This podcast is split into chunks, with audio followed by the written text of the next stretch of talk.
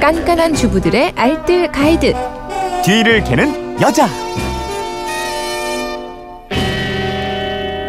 살림하면서 생기는 궁금증을 풀어드립니다. 뒤를 캐는 여자. 오늘도 곽재현 리포터와 함께합니다. 어서 오세요. 네, 안녕하세요. 네, 휴대폰 뒷번호 2547님이 안녕하세요. 요즘 김장김치가 맛있어서 김치를 도마에 많이 썰어 먹고 있어요.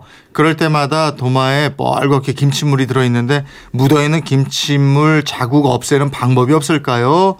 이러셨어요. 네. 방법이 있겠죠? 네. 저도 이 도마에 김칫물 드는 게 너무 싫더라고요. 음. 한번 들면 잘 없어지지도 않아서 사용할 때마다 이 도마를 버려야 하나 이런 고민을 하게 됐는데요. 그래서 저는 한때 도마 잘 사용 안 하고 가위로 그냥 김치를 동강동강 잘랐다가 엄마한테 혼난 적도 있었습니다. 네. 이게 가위로 자르면 접시에 냈을 때 정말 안 예쁘거든요. 음. 먼저 도마에 김칫물 안 들게 하는 게 더 중요할 텐데요. 그 방법이 있어요. 음, 우유팩 도마 이런 거 쓰는 분들도 있던데. 네, 네. 맞습니다. 저도 그거 추천해드리고 싶은 네. 방법이거든요. 사용하는 도마 위에 우유팩을 올려놓고 김치를 자르는 거예요. 네.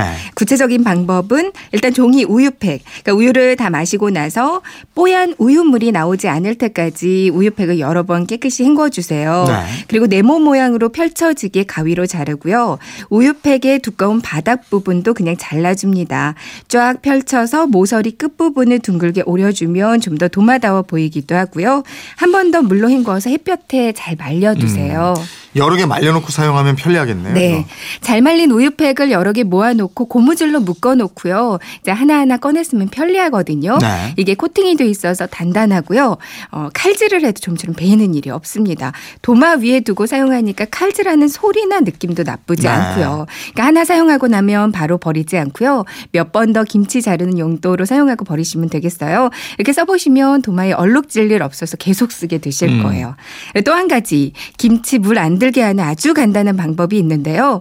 김치를 자르기 전에 도마를 물로 한번 씻고 그 다음에 김치를 써는 거예요. 네. 그럼 물이 코팅 역할을 해줘서 물이 안 들거든요. 이게 참 별거 아닌데 그 도마에 물 한번 묻혀서 쓰는 습관만 있어도요. 김치 국물 때문에 고생하시지는 않을 겁니다. 음. 아니면 그냥 빨간색 도마를 사용하시는 것도 한 방법이겠고요. 네. 그러면 이미 물들어 버린 도마는 이건 뭐 어떻게 해야 돼요? 네. 아, 이렇게 한번 해보세요. 레몬 있잖아요. 네. 그러니까 잘라진 레몬 단면으로 도마를 한번 닦아주세요. 그러니까 레몬이 없으면 뭐 레몬 주스도 좋고요. 그냥 식초 사용하셔도 괜찮습니다. 뭐 식초나 레몬을 도마 곳곳에 한번 발라주시고요.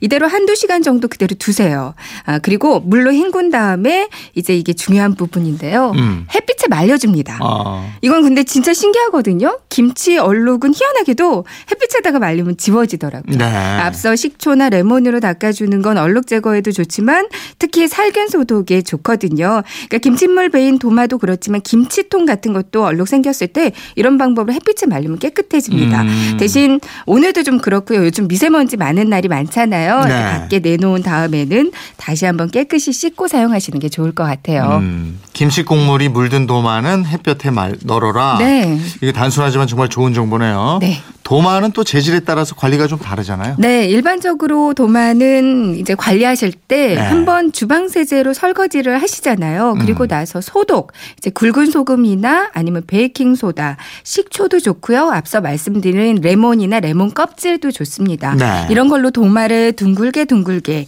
그러니까 마치 얼굴 마사지, 그러니까 스크럽 하듯이 원을 그리면서 문질러 주시면 되거든요. 이렇게 씻은 뒤에 이제 주전자에다 물을 팔팔 끓이는 거예요. 네. 그 물을 한번 도마 위에 부어줍니다.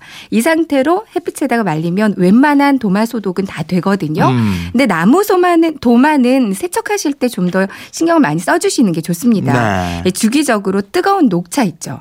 이 녹찬물을 도마 위에 부어서 칼집이 있는 방향으로 칫솔로 한번 이렇게 문질러 주는 거예요. 나무 네. 도마를요. 네. 이게 좀 좋은 방법이고요. 나무 도마를 보관하실 때는 반드시 나무결에 따라서 세워서 건조시키는 게 중요하겠고요. 음, 음. 나무 내에 틈이 벌어서 그 벌어질 수가 있어요. 네. 그렇기 때문에 나무 도마는 식기세척기에는 넣지 않는 게 좋습니다. 네. 도마는 좀 이렇게 구분해서 쓰는 게 좋다고 그러죠. 음, 채소 도마 따로 쓰시고 고기 도마 따로 맞아요. 쓰시고 생선 도마 따로 쓰시고 네. 이거 도마가 한 세 개는 있어야 되겠네요. 그죠? 그러니까요. 살림에 대한 궁금증 어디로 문의합니까? 네. 그건 이렇습니다. 인터넷 게시판이나 MBC 미니 또 휴대폰 문자 샵 8001번으로 보내주시면 되는데요. 문자 보내실 때는 짧은 건 50원, 긴 건 100원의 이용료가 있습니다. 네, 지금까지 뒤를 캐는 여자 곽지연 리포터였습니다. 고맙습니다. 네, 고맙습니다.